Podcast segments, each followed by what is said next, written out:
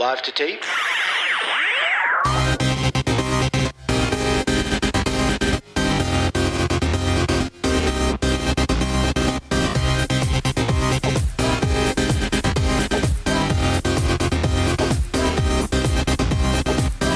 This is Millennial Season 2, Episode 1 for January 13th, 2016. I'm Andrew.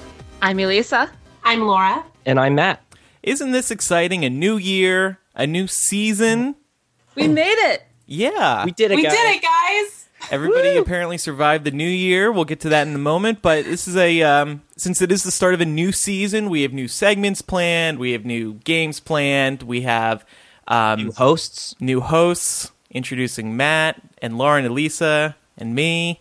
Um, no, we have a lot of cool stuff planned for everybody. We hope everybody had a nice New Year's. Um, I'm just going to start right off with a new segment we have. We're, we're doing a new game in season two called Guess Who's Drinking. One of the hosts have been selected to drink throughout the course of this episode, and you listeners all have to guess who it is that person may stumble over their words. They may say regrettable things. Like every episode. So I was going to say, how is that different I know, from I was- any other episode we do? well, it may be extra regrettable. I don't know. But uh, so one of us is drinking. Listeners, listen carefully, and we will reveal who it is on the next episode. Uh, maybe everybody can talk in the in the group in the Facebook group or uh, on social media to figure out who was drinking. So little little side game. So how was everybody's New Year's? Laura, what did you do over New Year's? Um, I had a really good time. So on actual New Year's Eve, I was a total loser, and I played Settlers of Catan with my parents because I didn't want to go out. um, so we had a really good time doing that. But after that, we went to Universal Studios, and that was fun. a ton of fun. I finally got to see Diagon Alley on Oh, the cool. Universal side, um, which I've been dying to see ever since they built it. And I also got to meet up with some millennial listeners. Oh, At the Three Broomsticks. How Yeah, did that so go? Yeah, how It was so much fun. You said that one of them was a conservative. Yeah, actually, one of them identified as a Republican. I don't want to call this person out just in case they don't want to be called out, but like totally, like we had a really good discussion and it was just a lot of fun. Um, we didn't talk about the show all that much. We talked about other things. These people all have really cool lives. And quite frankly, they're they're a lot more interesting than we are. So I just enjoyed hearing them talk about what they're doing. You know, it was a lot of fun. Yeah, I, I'm I'm sure it sounded like everybody else had better lives when you said you played Settlers of Catan. for New Year's I know. what is that game like? It's exactly what amazing. is it? No, but no, but what is It's- it actually? Don't say it's amazing because I know it's not. so he, here's the thing matthew there are just too many rules to like outline right here you'll fall asleep so i'll, I'll tell you later What and did you you, are do, Matt? selling this game to me. Um, I actually didn't do really much of anything. I don't do that many things on New Year's. I um, I got bored and oh, I didn't expect to be home. I I, I drove my my little sister and her uh, her her nep- my nephew, her son, uh, home, and I got home really really early, and I just decided just to watch some of the movies that I had uh, haven't watched yet. So I watched The Revenant. I watched uh, The Big Short, and I baked some cookies. Is it true Leo gets raped by a bear in The Revenant? Uh, in a sense, yeah. I've, What? Have, have you guys seen it? no No, he doesn't like not like actually, but Drudge it's Report. pretty. It gets pretty messed up. It's a pretty gory film. Drudge Report, a major online media outlet, reported that Leonardo DiCaprio gets quote raped by a bear, and the poor studio had to come out and say, "No, he doesn't get raped by a bear." no, but like in a way, like he got really fucked up. uh Just but like yeah. i just i guess i need to see this movie to find out how they could have misconstrued oh, they totally did it just to like get attention. Oh yeah, I they just think. did it in the sense like you would use it as a slang term for getting really fucked up. this is my Got that's this is- a little weird my wish for us as a show is that we can somehow get a major movie studio to release a statement saying, "No, guys, no, that's not what happened." No, Bella Stove was not on. no, exactly. No, he wasn't raped by a goat. All right, calm down.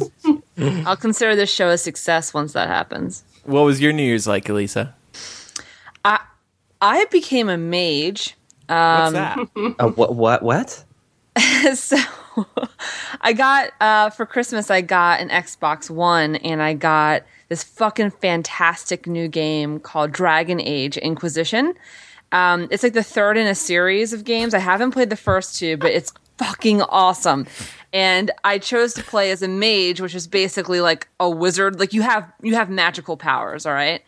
And so I spent my break just leveling the fuck up and taking out some demons. It was fantastic. Wait, what is it called? It's called Dragon Age Inquisition. The nerdiest Oh, name I for a did video not game expect ever. that. It's No one expects the Dragon Inquisition.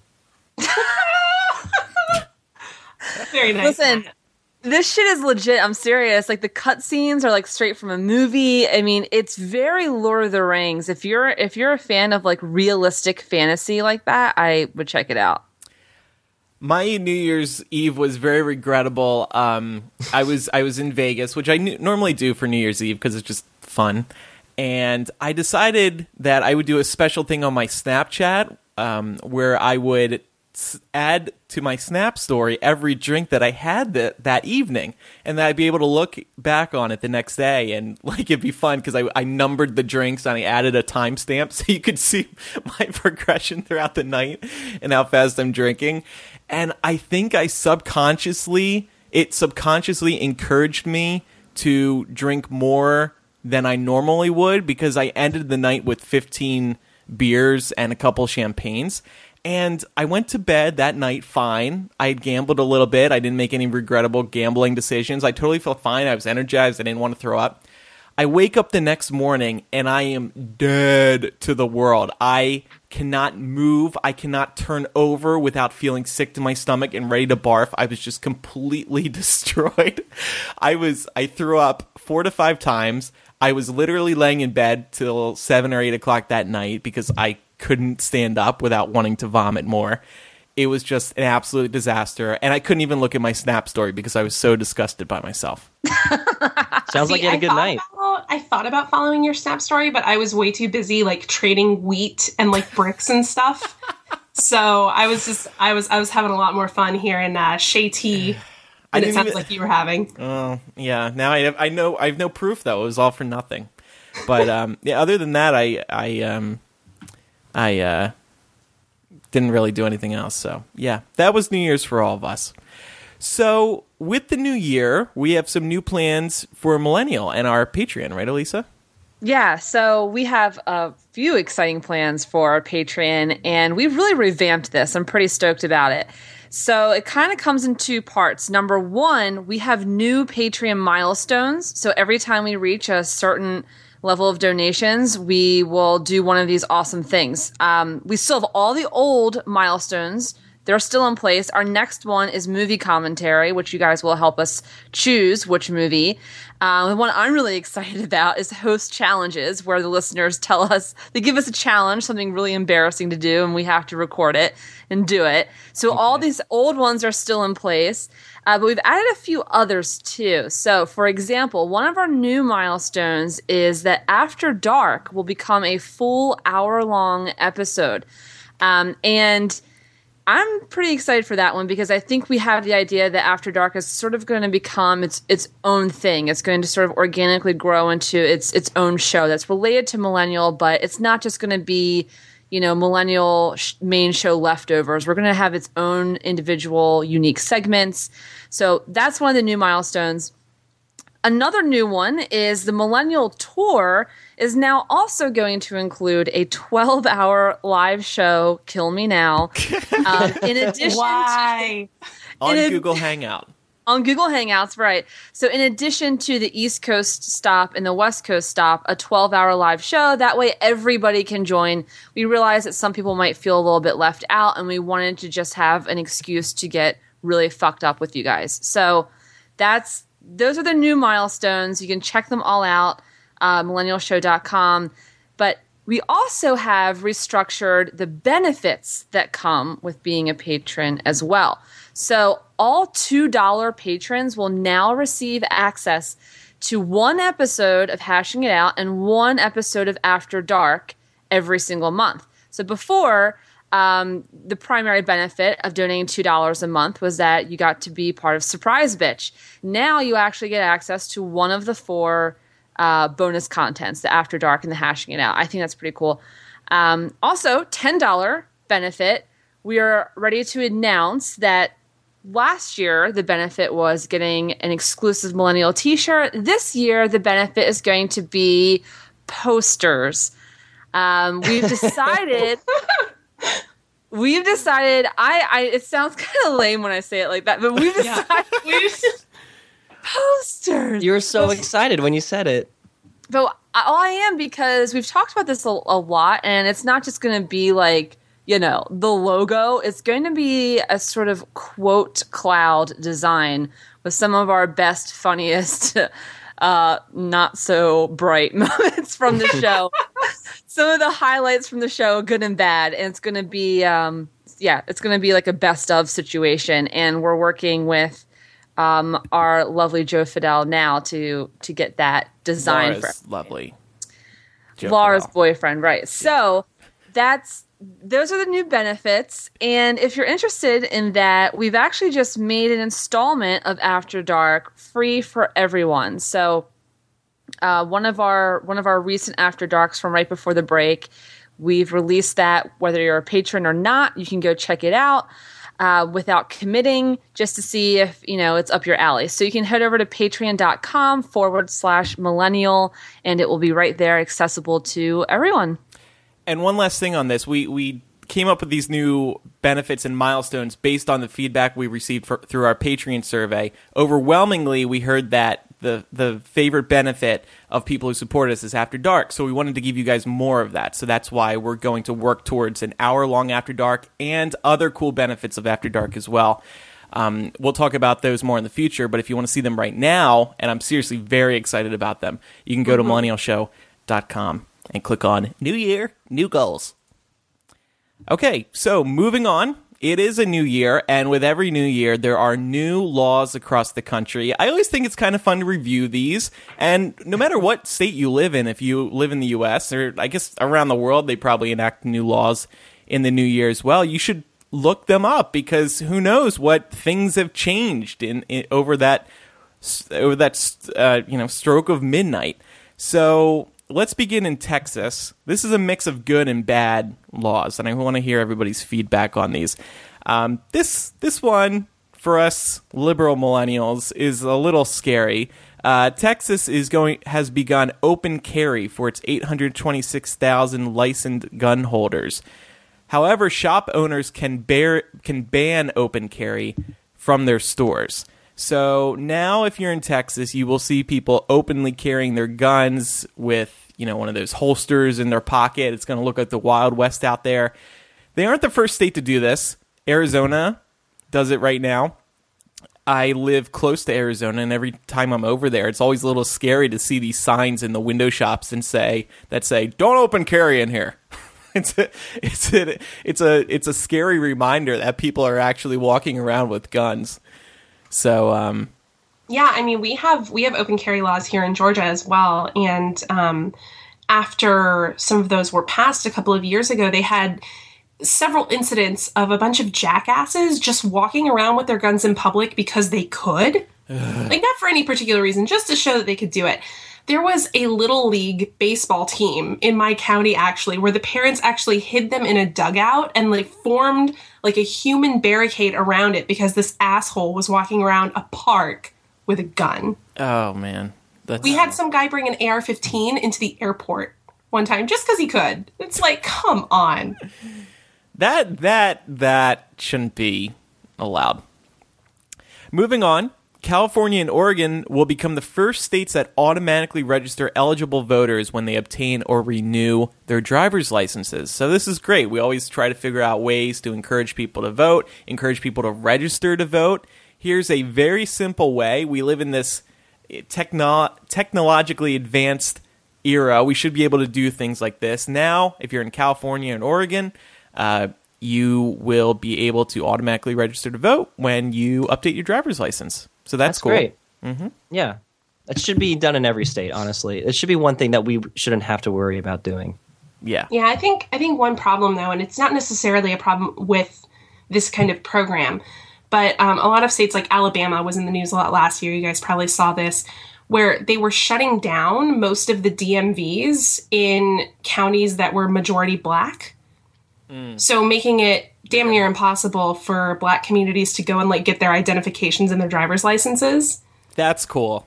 Yeah, so it's like if you tie, like the state could theoretically tie something like that to getting your driver's license, but then say, oh, look, like it doesn't work in these places Yeah. because they don't have DMVs there. So mm-hmm. it's it's there. There's another problem that needs to be addressed, I think, Yeah. in regards to this, but we can talk about that later. Mm-hmm. Next law Hawaii is becoming the first state to raise its minimum age from 18 to 21 to buy or use cigarettes or e cigarettes.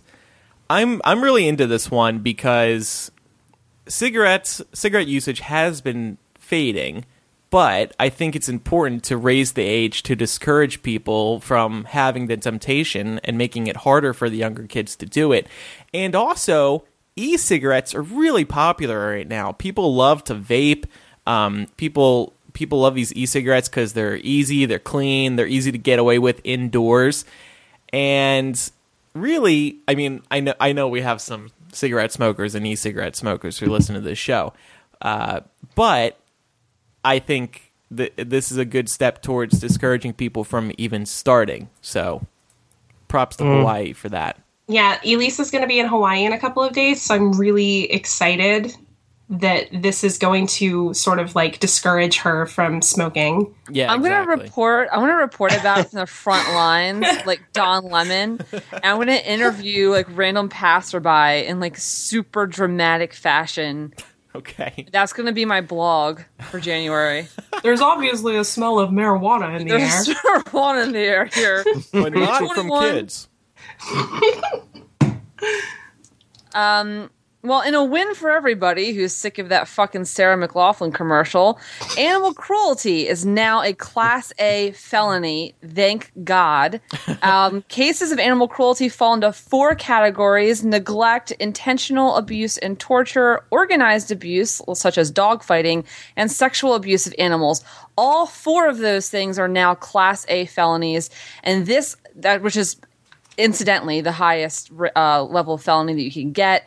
Um, this is now being run, or animal abuse cases are now being run by the FBI, and it's awesome because it means they can track animal abusers in their database. So once you're caught and um, your name, your social security number, all of that is going into a database, and you're going to get random checkups, motherfucker. So I'm stoked for this. Oh the my god, I'm so excited. I know. And this is, and of course, because it's the FBI, this is the whole country. This isn't one of those state by state piecemeal things. This is like, I don't care where you live, we're fucking coming for you. Good. Um, and of course, besides the morality argument, uh, the FBI justifies it by saying that psychological studies show that nearly 70% of violent criminals began by abusing animals. And so it's a great way for them to sort of get ahead of the curve and make sure that they're getting violent criminals before they start murdering people. And sidebar on this one, pet owners in Illinois could face up to a year in jail and $2,500 in fines if they leave animals outside in an extremely hot or cold weather. Good. climate. Wow. There's also another side note too, is that recently Vegas, Las Vegas, uh, put a ban on uh, the sale of uh, pets from puppy mills and and other That's breeders. awesome. Yeah, it's a great year. Great year for that shit. Um, also, over the break, so now it is illegal. You know those tiny little plastic beads that you find in like soaps and face washes and things like that? They're now they're now illegal. So on Monday, December 28th, President Obama signed into law a ban on those tiny little plastic particles in personal hygiene products uh, under the Microbead Free Waters Act of 2015. It which sounds so. It sounds so ridiculous. Though. It sounds vapid as fuck, but it's important. And it was passed by the House on December 7th. He signed it into law, and so now it's illegal to manufacture those. Um, the reason being is because the tiny plastic beads have been shown to filter through our municipal water treatment systems. So we're that we're not catching it. We're fucking drinking it. Uh, it's showing up in our meat because our animals are eating it and it's not digesting in them either. Oh, like those little things, yeah, they're like they're indestructible. Although, So- if they're what I'm thinking, I kind of like them. Like when I wash my face, it feels like I'm really getting a good scrub. Yeah, Well, they're gonna then- then bye. Well, then wouldn't. Well, what about those apricot scrubs? Isn't that uh, biodegradable? Yeah. That's different because those are Yeah. sand. Good. That's sand. So you can use that. Okay. Yeah. Use that instead. Stop using that Neutrogena shit. All right. I'll keep sanding my face then. Good. and, and two more from Illinois. First of all, this is a good one concerning conversion therapy. A controversial measure that attempts to make gay youth straight will be banned for minors in Illinois. I think that's going to be a big issue coming up over the next couple of years. We've seen Yeah. people move to get rid of that horse shit. And finally, pumpkin pie will become Illinois' official state pie. Wait, So- this is a law? Yeah, yeah. It's a it's a new law. So Why? next time you're in Illinois, whip out some pumpkin pie.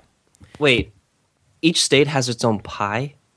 yes, Um, yes. their own pie, their own flour, their own bird. Oh my god. Their own face wash. What's what's California's?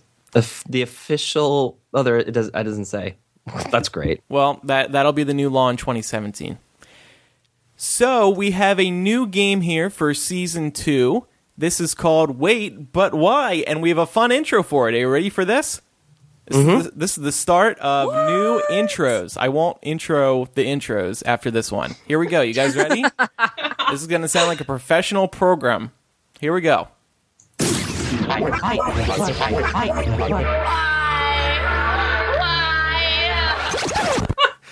It's called Wait But Why, if you couldn't make out what those people were crying about in the intro. Well, what is it? Shouldn't the intro have explained that? No, and I made it. I think the so the idea behind Wait But Why is there are a lot of things that we do that everyone does as a society as a culture that once you think about it a little more deeply makes just zero fucking sense. And I we talk about this stuff a lot, but we never had a dedicated segment to point these sorts of things out and discuss them. So for example, what's really the difference between showing a man's nipple on TV, which is totally cool, but a woman's nipple, is it just like the fact that there's a little bit of fat surrounded by it? Like, mm-hmm. what if the guy happens to just be, you know, overweight and has a little bit of fat there? Is that not cool now? So there's weird little cultural nuances. And Today, our first installment of Wait But Why is brought to you by circumcision because moments after a newborn's first breath, nothing says, Welcome to the human experience, quite like hacking apart their genitals. if there's one thing historians know for certain about the origin of circumcision, it's that we don't know much for certain about the origin of circumcision. There are a lot of different theories about it because there are many different accountings of ancient human history, but the first documented circumcision comes from ancient Egypt. The medical notes detail the process and give us some insight into its original intent and meaning. Perhaps the most important point to make here is that according to the ancient Egyptian medical texts, circumcision did not originally occur when the boy was an infant. In fact, the average age was 11 to 12. What we also know is that Egyptians performed it in ritual ceremonies wherein the boy was said to become a man. Now, why ripping off part of the penis was thought to be important to becoming a man, no one quite knows. Many often theorize it was for hygienic purposes so that the newly ordained man didn't spread STDs as easily or have to worry about sand becoming pearls up in his gonads. But Robert Darby, a doctor and medical historian, published the preeminent paper on this topic in the New Zealand Medical Journal. And he says that while hygiene is the most cited hypothesis for circumcision, there is no historical or indeed medical basis for that theory. He wrote, quote, the only point of agreement among med- medical historians is that promoting good health had nothing to do with it. So while it began as a rite of passage for unfortunate 11 year olds in ancient Egypt, it's important to fast forward a little bit to the reign of Alexander the Great. By the time he was done conquering, the African continent had had enough of his shit and developed a deep loathing for Greek people as a result. And before he became and before he came around, the practice of circumcision was still not common at all. But after he conquered the continent and pillaged every town along the way, the journals of local African and Middle Eastern religious leaders tell us that it suddenly became a super cool cultural fad to nip the tip because Africans and Middle Easterners wanted a surefire way to distinguish their men from Greek men. It was about ensuring that the Semitic peoples didn't intermarry with non Semitic peoples, even if only by accident. So it spread rapidly as a means of kind of saying fuck you to Alexander the Great and making sure that their daughters weren't having none of that intermarriage business. And that is why Genesis 17:11, the Old Testament text referencing circumcision, calls it a token of the covenant, symbolizing the covenant between Abraham and God, because that was that was how it happened. The religious leaders who were making those journals infused it into religious text. And it's hard to argue with God, so the rest they say is history. Going back to the theory really quickly that circumcision is done for hygienic or medical benefits, it's important to note that theory was not supported by any research or data and didn't even become a popular rationalization for the procedure until 1855. That year, English physician Jonathan Hutchinson published the first ever medical study on circumcision benefits and concluded that it does lower the rate of STD transmission. However, he came to this conclusion by studying the rate of STDs within the Jewish community in London versus the rate of STDs in Gentile communities in London. And his method has since been completely debunked because he failed to implement any controls whatsoever. So, for example, you could say, well, the reason that the Jewish community didn't experience as many STDs, not so much because of circumcision, but probably because they were far more religious and didn't have sex before marriage. Still, his findings became a permanent fixture of Western culture, even without any basis in actual science. So, that is the history of circumcision. And I want to talk. Hmm. What are your thoughts on this? Uh, particularly the boys. I mean, you're the ones with the dicks. So, It's true. Well, first what of do all, you guys think? You know a lot know. about circumcisions for somebody who doesn't have a dick, so I applaud you for that. I think you have a deep underlying hatred for circumcision. It sounds like to me. I went in the field and did a lot of studying. So. you did. Got up nice and close, a peeled back the hands-on, layers. a lot of field work. I think the reason that it's become the norm here in America, especially, is that this is just what culture has gotten used to. It seems weird to not have a cut dick at this point. And uh, personally, I I don't I am not uh, as a gay man. I am not attracted to the uncut dick. Um, and that's fine. Okay. And Uh, there's nothing I, wrong with that. Yeah, I because I, have, I, I think. uh, Let's see. I mean, I think the reason why most of the people in the U.S. are circumcised is a lot to do with um, the fact that many people still think that it is much more, uh, much more cleaner, uh, the, the uh, and risk lesser risk of infection, which is actually true, I guess. But um, I think a lot of men tend to uh, wish that they were not circumcised because it actually cuts up a lot of nerve endings. And um, I mean, I don't have any way of comparing it because once you once you get cut, like fuck, you're you're, you're yeah. done. th- So they say with with, But- with an uncut dick, apparently you, I guess you would have a better orgasm because of all that it, extra feels force. yeah, you, you definitely feel it more. I, I think that. I mean, what about you? What about you girls? Do you prefer circumcised penis or not? yeah. Have you have you blown uncut dick? Yes. Okay. Does it, do you do it? Do you do it? I'm genuinely curious. Do you do it differently? No. Oh, No. don't you have? There's hmm. what? You don't have to do anything differently. Not not I mean I'm not super comfortable like getting into the nitty gritty details of this, but not mm. really. I mean, what you're talking about is the presence of an extra fold of skin, mm-hmm. basically. Mm. Um, and to me, like at, like as a woman, it makes zero difference. Honestly, to me, So, I like, want to know why it's so it, circum like circumcision is so big in the United States as opposed to anywhere else in the world. I think that a lot of it has to do with fathers thinking there because a lot of times the the decision is left up to the father, right? And the Um, father's yeah. like, well, he should look like me, right? Like, yeah, that's that, that's know? that's one of them. I was researching too, and that's actually one of the top reasons is that a lot of parents would prefer that their child not feel like they look different than their father. But then, Son, I, like I'm I not. want your dick to look like mine. I can't tell. I mean, I so I don't know if I'm weird. weird. I don't know if I had a different upbringing than you guys, but I never saw my parents naked at the same time as me. I'm like, I don't think that has anything to do with it. I Well, think then it's how sort would- of just being uh, you're you're you want your son to carry on the traditions of your family. genital I mutilation. You, they want Well, to pass I- down the cut dick.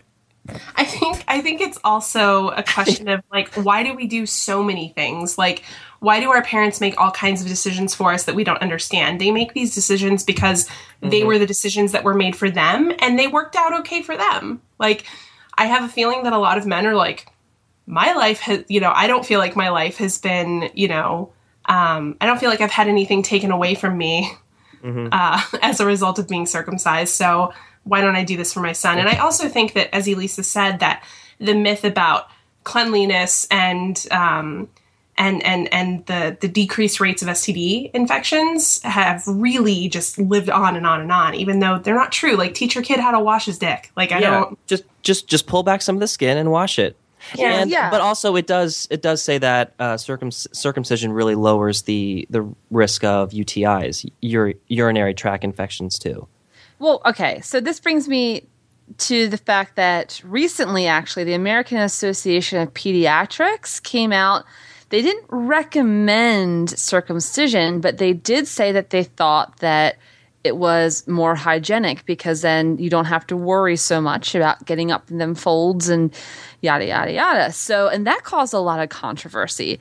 Here's here's my thing there are many things that we could do to our bodies that would be more hygienic. We could cut off our hands and not have to wash them either. I mean, the dirtiest part of our bodies is our hands. They're forever touching everything. But that's not in and of itself a good enough reason to do something. And the point of this segment is to be asking, but but why? I think we know that it's a cultural phenomenon. I think we know that there's an aesthetic proclivity for circumcised dick, uh, at least in Western culture, at least in the United States, there is. We know that. But then if we know that, if we know that's the reason, and we also know that there's no real medical benefits that necessitate it, why do we still do it? That's the why. We That's the why there. we need to here's how we fix this we need to normalize uncut dicks i, I propose that the millennial album art have a giant uncut dick on, on its cover so we can normalize that mm-hmm. And then our listeners will pass down millennial challenge all listeners must not cut off the foreskin on their future babies Well, Uh, what about you Hang guys? Like, would you would What? you have your child circumcised? no. No.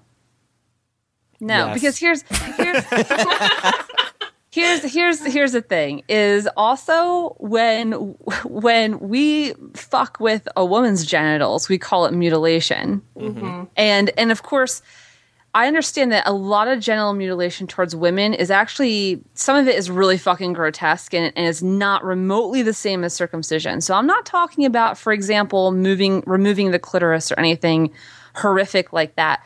But for example, I do think a reasonable comparison is the labia or the clitoral hood. It's the exact same thing. I mean, men aren't the only ones who are born with extra folds. What about our labia? And plenty of women have really, really long, prominent labia, and everyone has a clitoral hood. Why don't we remove that? Well, I the- the imagine. dis- I'm sorry, Sorry. Laura. Go ahead. I was going to say the disturbing thing is there that a lot of times when those those parts are removed um, in cultures that practice female genital mutilation, cleanliness is what is cited, Exactly. right? Because I mean, yeah, if you if you don't have any labia, I guess it's easier to keep clean. 'cause Wait, there's nothing exactly. there. But, but So is that more cosmetic though, or does that also have to do with a lot, like with the same reason as circumcision though?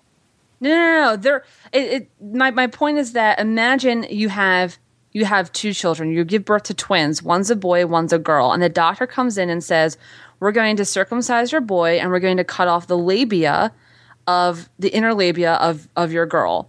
If your reaction to that is different depending on the gender, I would encourage you to ask why, because it, it's just excess skin. It's not strictly necessary, and removing it on both will help the hygiene. So ask yourself why. What's the real difference? And if you're uncomfortable with one, I would might say you should be mm-hmm. uncomfortable with the other. You're you're But I would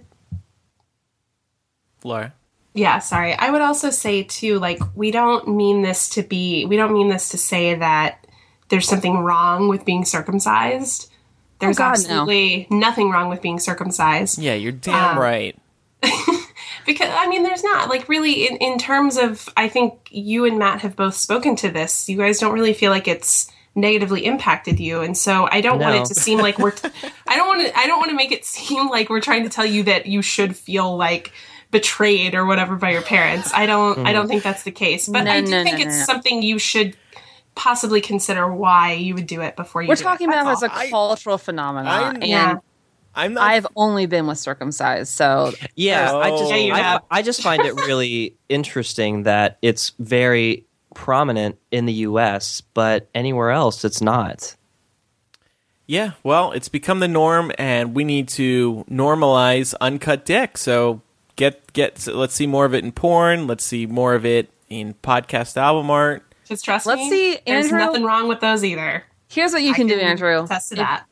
if you can just like boil a noodle and then like oh, wrap it around yourself and me? Snapchat that. No, no, no. That is make, not what it looks like. make that mm-hmm. Instagram. Make that part No. of Instagram, and then you will help normalize it. Okay, I, I'm trying to grow my Snapchat follower base, so I'll, I'll do it on there Great On- way of doing it. on username Andrew Sims. I know someone whose parents saved it. Oh. Well, that's wrong. Oh. Yeah, but it, he was also Jewish. Like it was like during a bris and everything. Like they actually have like a not, not like a party, but it's a ceremony, isn't it? Yeah. Okay, so let's move on. Elisa, that was a great segment. I'm looking forward to doing more of those. Sometimes Yeah. without body parts involved. Yeah, But like my dick's just for show at this point. why do we have two balls? All right. It's time for a returning segment, Quickfire News. Quickfire News. Look at that. That's another intro. Oh man, this is so, this is so sexy. I'm so excited. All right. So the way this new, uh, the way that Quickfire News works for anybody who might be new to the show is we go through a few stories that have happened over the last week. In this case, over the holiday break, and go through them in two minutes or less each. So, somebody have a timer? Yeah, I'm ready. All Let's right. go. All right, our first story is one of domestic terrorism. Al Qaeda's Oregon affiliate, Al Qaeda, also known as Vanilla ISIS, occupied a wildlife refuge in protest of the pending imprisonment of ranchers Dwight Hammond and his son Steven Hammond, who were convicted on charges of arson in 2012 for unlawfully setting fire to federal land after setting bushfires to clear grazing land without the required permit. Mind you, this occupation has been going on for 10 days now, and the group, who are now calling themselves Citizens for Constitutional Freedom, say they're going to have an exit strategy ready by this Friday. How many days do you guys think this would have gone on if a group of black militiamen took over a federal building? Right, right. And how quick would Anderson Cooper have been there if it was taken over by a minority? We can always we can always tell how serious a story is depending on how quickly Anderson arrives. Yeah, exactly. Mm-hmm. Andrew has his Anderson meter and he's just constantly watching where in the world Anderson oh, is. Oh, you're not kidding. I was so turned on when he showed up in Paris that night. Oh my no, God. But th- this Oregon takeover, it, it was a total mess from the beginning. The, the guys forgot to bring food and, and, and other necessities. They had to ask people to bring it on over. It's Yeah. embarrassing. It's pathetic. They asked people to mail them snacks using the US Postal Service, which is part of that government that they hate so damn much. Um, and I also heard my mother brought this up to me today. She was like, "Hey, did you know that somebody sent those uh, crazies in Oregon like a huge bag of dildos? Was that millennial? Did you guys do that?" I was like, "Not to my knowledge." Maybe maybe that's like John Oliver, and we're going to hear about it whenever he comes back from break. Oh man. Anything else to add on that before we move on? I don't know. I thought it was really funny that Michelle Obama did like a little picture saying like, "I hope there are healthy snacks" or something because she does the whole, uh, the whole. Yeah, she uh, wants people to eat better. You No, the Sesame Street thing for like promoting healthy foods and veggies. Did I she thought- do that? I didn't see Yeah, that. it was That's it was really funny. I think she did it on Instagram or something. All right, time's up. All right. So moving on, some really sad news from Monday. King of glam rock David Bowie passed away at age 69 after a secret 18 month battle with liver cancer. Um, I've been a Bowie fan since I was a kid, but I feel like even those who weren't fans recognize the impact he's had on the music world. We were all talking about this yesterday, and y'all know that I was in mourning. So I'll ask, how did you take the news? Yeah, it was really sad. I mean, like you said, we, we he was battling cancer and we didn't know about it. So this came out late at night, and it was just it, people were wondering at first was it a hoax, but it was very real. And I've been listening mm-hmm. to his music again on on Spotify to reappreciate the artist. You always do that when somebody major dies, and you really when you listen to his his body of work, you remember just how much how many fantastic songs he put together and what a unique mm-hmm. performer he was. And what's especially eerie was that he just turned 69 this past Friday, and on his birthday, he released a new album, his 25th album called Blackstar. And on it is a, sto- is a song called Lazarus, in which he references his own death. And we heard from the producer after he died, and he said that Bowie knew that this was going to be his final album. So just an amazing career, start to finish. Yeah. Yeah, Did you guys see the Lazarus video? yeah, I did. it was hospital it was so sad. It was really Yeah. but it was it was very much like it was it's very David Bowie to do what he did. I agree. I think Like I did not like David Bowie as e- when I was younger. Like even as a teenager, I didn't really get it. Like my parents really loved David Bowie, but I didn't understand like why he like he didn't have great songs. Like in, a sense, like from like a third party perspective, like I as a kid, I did not think these were good songs. But when I grew up as an adult, I really started to listen to the lyrics and really appreciate what he was saying and what he did for the whole uh, glam rock genre. It's he was he's a very important artist and he a- any any artist really that you that you are a fan of right now does uh, took a lot from David Bowie. Yeah. And and I think you really have to respect the man for for what he did to to rock and roll, to music. He was very influential. Yeah, I think it was his producer who said that just like everything else in his life, his death was a work of art as well. So, um, just as a fan, I just want to say, even though I'm not like a religious person, I just want to say Godspeed. Mm-hmm. Because like his music, I don't know, like I grew up with it and it, it did have an effect on me. So, Good. um, Good. I- very, I- very sad news. I bet he had an uncut dick. And he he and I share Anyway, he and I anyway. share the uh, heterochromia gene where we both have different colored eyes. Oh. So That's true.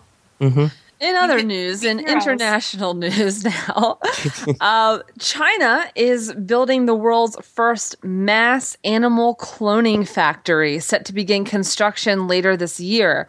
The factory will clone and slaughter cows, pigs, chickens, and other commonly consumed meats to help China feed their growing population uh, slash their growing population crisis. So, um, I, I don't I don't know. This this rubs me the wrong way, not for the cloning issue and eating cloned meat, frankly, but for what it means for the animals.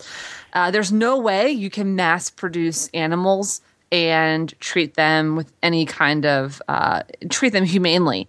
I mean, they're going to be in tiny ass little crates because they're they're seen as as just commodities and as just a means for us to be stuck like feeding ourselves. It's not. there- And this China, is it, guys. This is it. China this is how it has- starts. such fucking terrible history of human rights, let alone animal rights. I mean, this is just. I mean, those animals are just doomed from the beginning. It's going to be awful.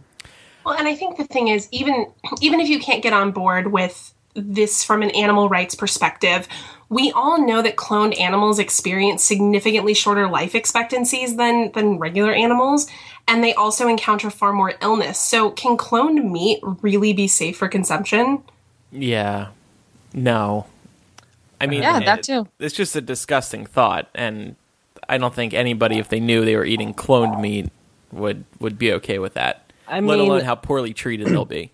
I'm surprised that this was the route that they're going because Uh, recently, especially within the past five or six years, I think it was in the Netherlands or something, where scientists were creating act- a synthetic meat that actually tastes, cooks the same a- as real like animal meat, and it and and and so we don't have to kill or mass produce animals, but we're going into now cloning of actual animals just for the sole purpose of of of, of us eating it, just for Yeah. I. This is how all those science those science fiction stories start, anyways. Yeah, this is this is the beginning of This the is this is how it starts. I'm It's all over, not guys. surprised it was in China. Time's up. Beep beep beep beep. Beginning of the end, also in Kentucky, Kim Davis, the county clerk who refused to issue same sex marriage licenses, has had a statewide victory, actually. Due to her efforts, clerks' names will no longer appear on the marriage licenses because Davis successfully argued that it could be construed as supporting the marriage itself. So, Kentucky's governor issued an edict saying that clerks, county clerks, must still issue same sex licenses, but that the clerks themselves or anyone else involved do not have to have their names associated with any part of the process. You know, I kind of agree with this because it's like, wh- wh- why does her name need to be on that license?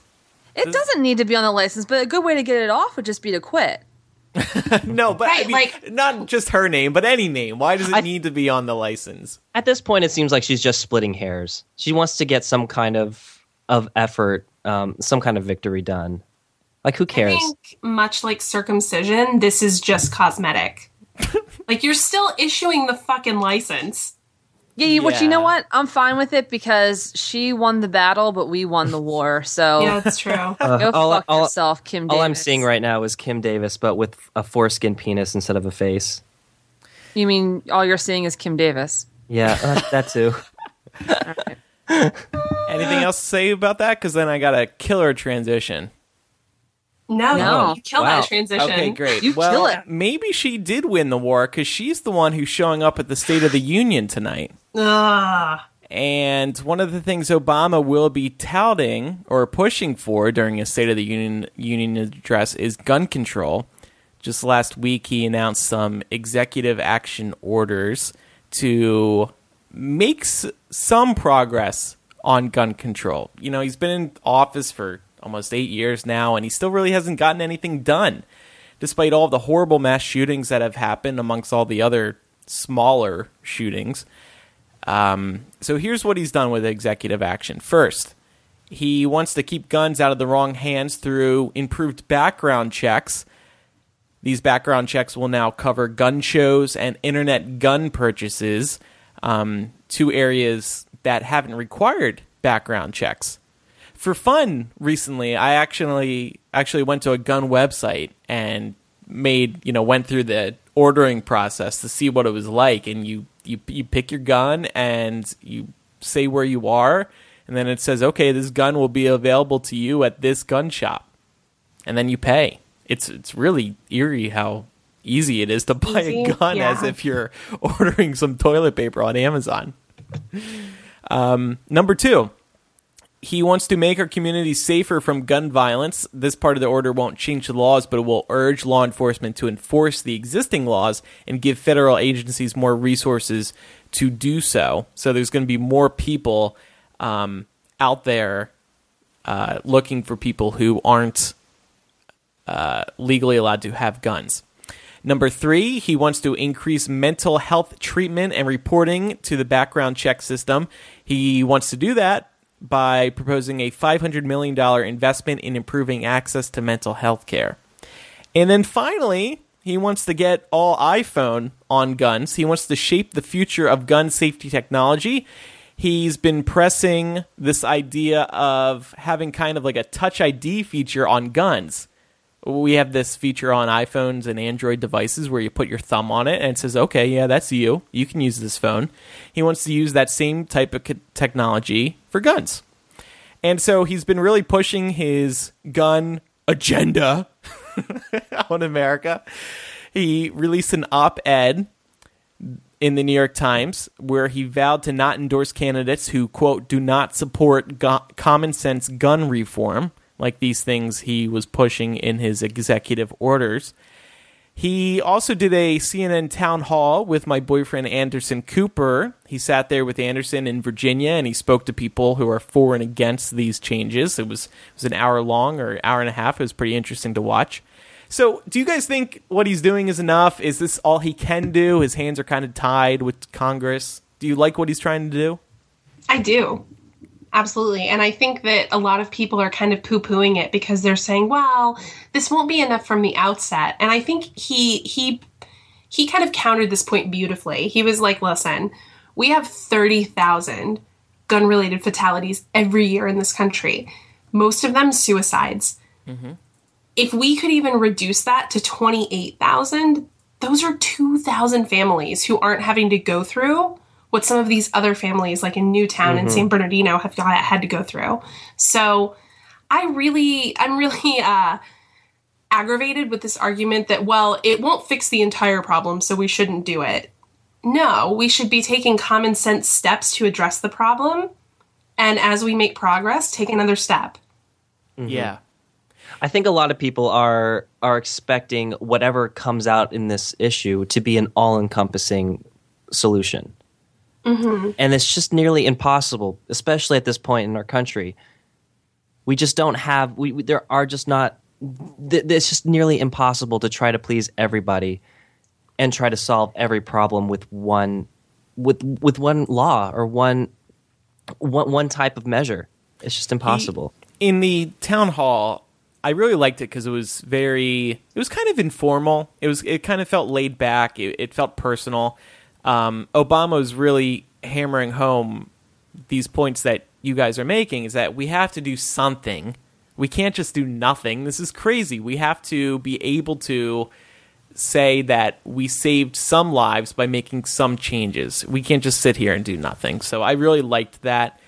Um, I also really like something in the town hall he kept hammering home, and he kept repeating things, but I guess that's kind of what you have to do when you're when you're dealing with Trump's America now, where you're dealing with total idiots who don't understand anything. You have to repeat things. He was he was saying that when toys are dangerous, we fix them so they're safer. When access to medicine is dangerous, we fix them so it's harder to access. When guns are dangerous, we should be doing that. We should be taking steps to fix those too. And I like that he was making those comparisons because really, as Trump has proven, we are living in a society where there are really stupid people. Yeah. And we just have to spell it out as simple as we can.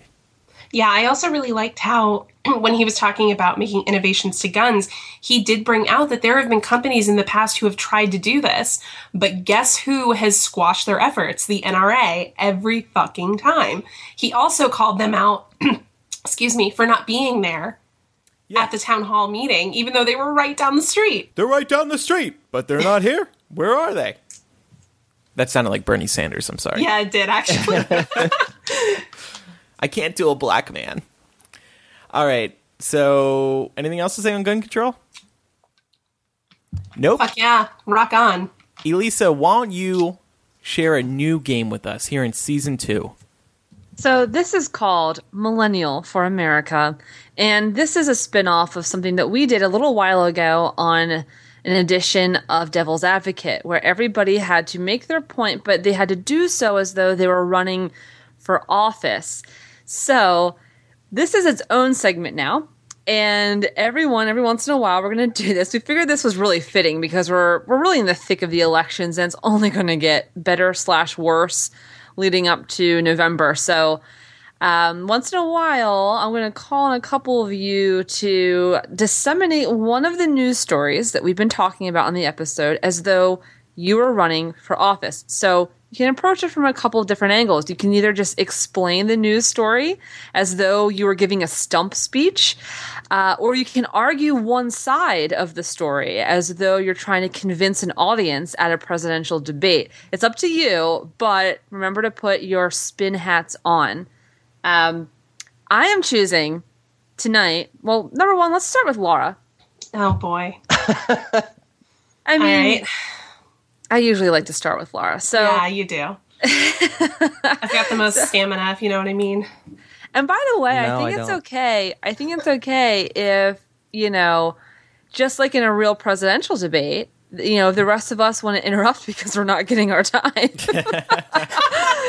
and challenge something she's saying, uh, that's okay in moderation. Um, but all right, Laura, I think we're going to set a timer on this. Do we want to do two minutes or three? Let's do two. Yeah, let's just do two. All right, we'll do two for now. We'll take it easy on you. Fuck. Thank All you. right. Do I just Alright. pick a story? Any story? Any story you want. So I'll give you. I'll give you a second, and I'm going to set a timer here. Okay. All right, are you ready? Mm-hmm. All right, go. my fellow Americans, I would first just like to say how grateful I am to be here. Thank you, Millennial Show and the host, for having me. It's always such a pleasure to be able to get the millennial perspective, and I'm really looking forward to trying to change your minds on this particular story because I know you have very strong feelings about it. So, China is getting ready to open the world's largest animal cloning factory. It's set to begin operations in 2016. Um, I know that some of the points that folks have been bringing up are that, you know, animal cruelty could potentially be an issue. Well, animal cruelty will likely not be an issue at this time. because because hear me out, these are not animals. They're clones of animals. Oh my So, god. Can, can you really be cruel to a to a clone? Is my question for you. I don't think you can. um. Do you have any response for that, or may I continue? you may continue. Do you want us to have a response to that? So that that's my first point. Um, the second point is a lot of people are really worried about um, the safety of eating cloned meat, and I would just like to bring up that here in America, we've been eating fake meat for like how many years now? At least three or four decades, and we're doing okay, right? Thirty seconds. And uh, I mean, you know, we've got the pink slime and we've got the fake chicken at the McDonald's, and, and that's all okay. I think that's been working out pretty well for America. Um, third, I'd like to bring this up from an economic perspective. Look at how much of this meat we're going to be able to mass produce.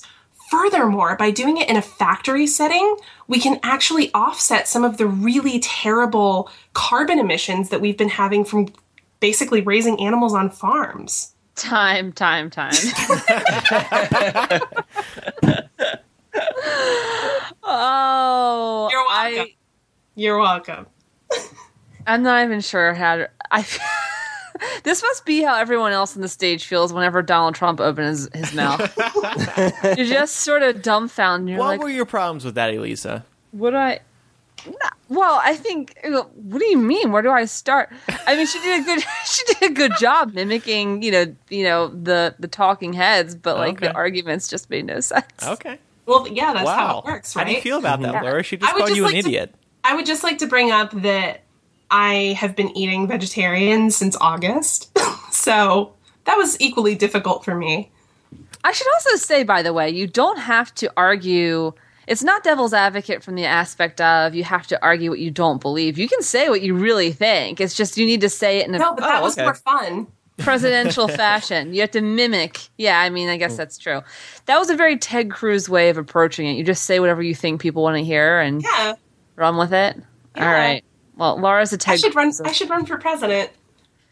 All right, Matt. Okay. Matt, let's see which candidate you turn out to be. Laura's Ted Cruz. Let's hope that I don't know. You're Okay. not Ted Cruz. Are you ready for this? Do you have a story in Um, mind? No, fuck it. Let's just yeah, let's go. All right, ready? Let's Do do it it. live. Fuck it. Go. Um. Well, uh, thank you, Elisa, um, for that question. Um. Okay. First of all, I want to say thank you to everyone who came in today. I uh, let me just open my eyes a little bit so I can see my teleprompter. All right. As a as a surgeon and pediatrician, I I have to say that I wanted to try to help educate the country in this this ongoing problem that we have, and that's and that's circumcision in males. Now, as a circum as an uncircumcised man myself, I have to say it's it's it's just great. It really is. Um, there are a lot of stigmas about it. Uh, a lot of people say that there is an increased risk of certain STDs and UTIs. I have to say that this is actually false. If anything, it's only one, it's less than 1% of people actually get more UTIs. I will know that firsthand. Now, as a family man, I am very keen on trying to help my son and his best friends uh, try to make this kind of situation for them because they did not have the situ- the same the, the same things that I had when I was growing up. They they don't look at each other naked the way that m- my friends and I looked at each other naked, and I think that's a real problem that we need to address our children with. There uh, there is no difference in sexual sensation. I could tell you that. Um, Wait, how can you? But but Dr. Carson, how can you actually confirm that you you've never had your dick cut? So seconds. I have asked my best friends, and and I personally, s- I, I can I can vouch for them. And if you interrupt me again, I will stab you. now, um, newborns are so much more adorable when they are uncircumcised because there's no blood. They don't look as dry. They look a little more. They just they look adorable. Don't you think? Like when I see an uncircumcised penis, I think, well, that's my penis. That's mine. All right, time. I'm, Okay. I'm calling time on, on impression. Look at that adorable infant penis. There's nothing. There's nothing right about that. I mean, it wasn't too far off what you'd Oh probably expect God. to hear. Oh man, I had to mute myself because I was like, I know. "Fuck is this?" the accent is what did it. I know. Oh my god. All right, All well, that was fun well, and scary. Yeah, that was fun. Andrew, I'm going to spare you this time, but you're first up Oh, next time. Thank God. All right, it is time now for Surprise Bitch. Of course, this segment will be continuing in season two. I have selected a number. Surprise! Surprise, Surprise, bitch! Hello. Yo, Zach, surprise, bitch. I guess it's millennial. What's up? Hi. Hey, uh, Hey. Where, where are you in the in this wonderful America? I'm in Indiana. Oh, cool. awesome. So, um, we're doing our season two premiere right now. Do you- d- new year, new season. Do you have any New Year's resolutions or anything? Um, not really. Just a bunch of stuff to do. I'm getting married this year and moving out on my own this year. Oh, congratulations! When, when's Thanks. when's the wedding, and when are we getting our save the dates? Uh, October, and we're sending them out soon. Be be uh, waiting for them. See, I call bullshit because my sister's wedding is in October, and I already got that save the date. So I don't think you're actually going to invite us. Uh, she's working too hard. So this may be an awkward question. Wait, no, no, before we ask you this question, can I ask you where where are you right now? Are you at work? Are you at home? Are you in a Nope, private I'm- space? I'm at my house. All right, go for Okay, it, Andrew. good. Go Run ahead. it. oh no, you can ask. Oh, okay. So, what are your thoughts on circumcision? Um, we talked about this earlier on in the episode. You know, I just figured it'd be easier, it's just like ripping off a band aid. We talked about circumcision earlier on in episode, uh, earlier on in the episode, rather, in a news segment, um, whether or not it was like a cultural thing, like a medical thing. Do you have any strong feelings one way or the other? no, not really. I, no, Just no, just no. will- I- no. See, we we were deci- Yeah. we decided that it was dumb because it, it it's kind of only a big thing here in the U.S. and there's a whole big. Well, you'll hear the episode, but it was just there was just no good reason for it. Hmm. Yeah, I really, I really don't understand the the meaning or reason to do it or not to do it. I just, I was just a baby, That's true. He really had no say in the matter. Most of us don't. you know. Had How literally dare no you, words. sir. How dare you? Would you be prone to, uh, since you know you're going through this new chapter in your life, would you consider uh, get, uh, having your children circumcised or not? Probably just because I was. Yep. See. Yep, see? That's that's, Yep. that's, That's it. right there. That's Case it. You know? point. Thank you, sir. That's it. Well, You know our what? our season two album art will feature an uncut dick because we're hoping to normalize Oh, cool. the uncut dick. Yeah. So. May not. I'll make sure to show everybody that. Yeah, please- please. Recommend our podcast. If you can like Yeah. frame that and put it in like the nursery, you know, your first child Sure. or something, that would be great. Yeah. Thanks. a nice Zach. conversation piece. All right, Zach. Well, uh, thank you for your support and congrats on the engagement. And we'll look forward to seeing the dates in the mail. All right. All right. Congratulations. Talk to you later. Thanks. Bye. Bye, Zach. Thank you. Bye.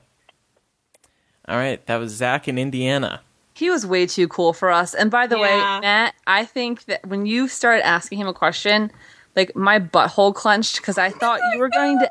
I thought you were going to ask him if he would circumcise his wife what?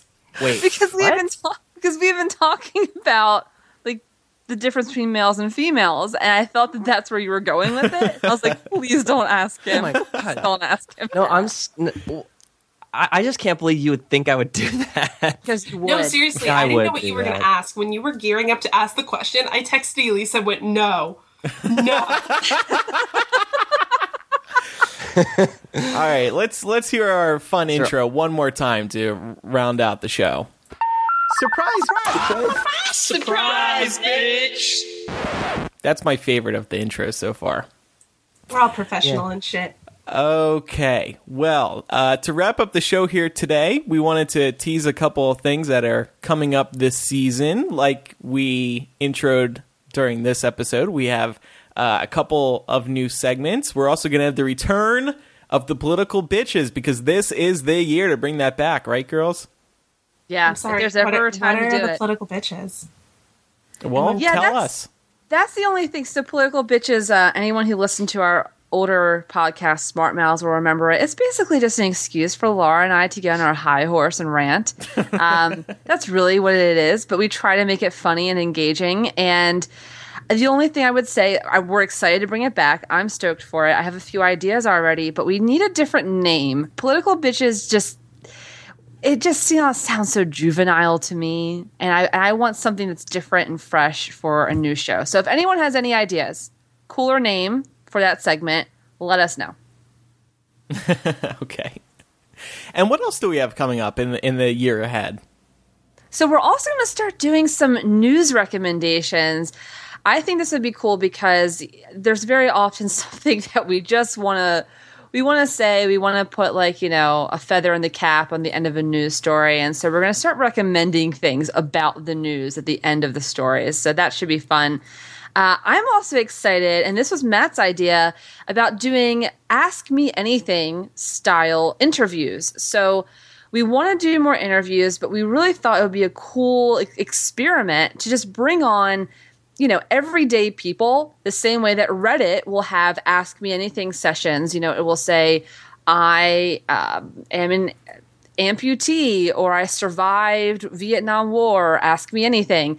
Uh, it can be serious, it can be fun, but instead of just trying to target interviews to celebrities and what have you, we thought it'd be cool to just talk to you guys. So we have a few ideas in mind, but um, yeah, I think I think that's it. So, for example, I'm really interested in getting a conservative on the show and having them be like, you know, I'm a Republican, ask me anything, Yeah. and and us to pick their brains, and because I think we we could we could have a lot of good-hearted fun with that. Yeah, I, I meant to ask earlier at the top of the show when Laura said she one of the listeners was a Republican. I was, and I think I told you this in private. I was surprised that person didn't kill you, didn't Well- murder you Well, why, why would they murder me?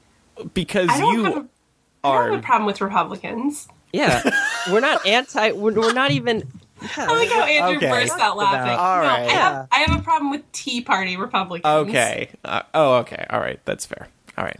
So, um, thank you everybody for joining us for season two of Millennial. Don't forget to email us at millennialshow at gmail.com. Check out our website, millennialshow.com, with all those new Patreon benefits and milestones that we mentioned, including a fully cataloged bonus content at uh, making a murder. do- I'm sorry, millennialshow.com. I What? did it. It's such a good show. It's so good. we will we will talk about that coming up in After Dark. We're also going to be making some State of the Union predictions and uh, about how Bernie Sanders is really taking over for uh, d- b- b- is coming up on Hillary. He's sneaking up on her behind, and It's don't a forget lot to sneak up. After Dark, first episode of the month, now accessible for people who are pledging $2 a month. That will be this episode that will be released for those who pledge $2 or higher. I just want to explain quickly. I wrote making it for listeners. I wrote makingam instead of millennialshow.com to see if I could get Andrew to just No, Elisa, you didn't trick me out. I I was very well aware that it was there. No. Yeah, that was Oh, a joke. bullshit. I live in Hollywood. I'm an actor. I can pull this shit off. All right, thank you everybody for listening. Here now is Fame by David Bowie. I'm Andrew. I'm Elisa. I'm Laura. And I'm Matt. We'll see everybody next week for episode 2 of season 2. Goodbye. Bye.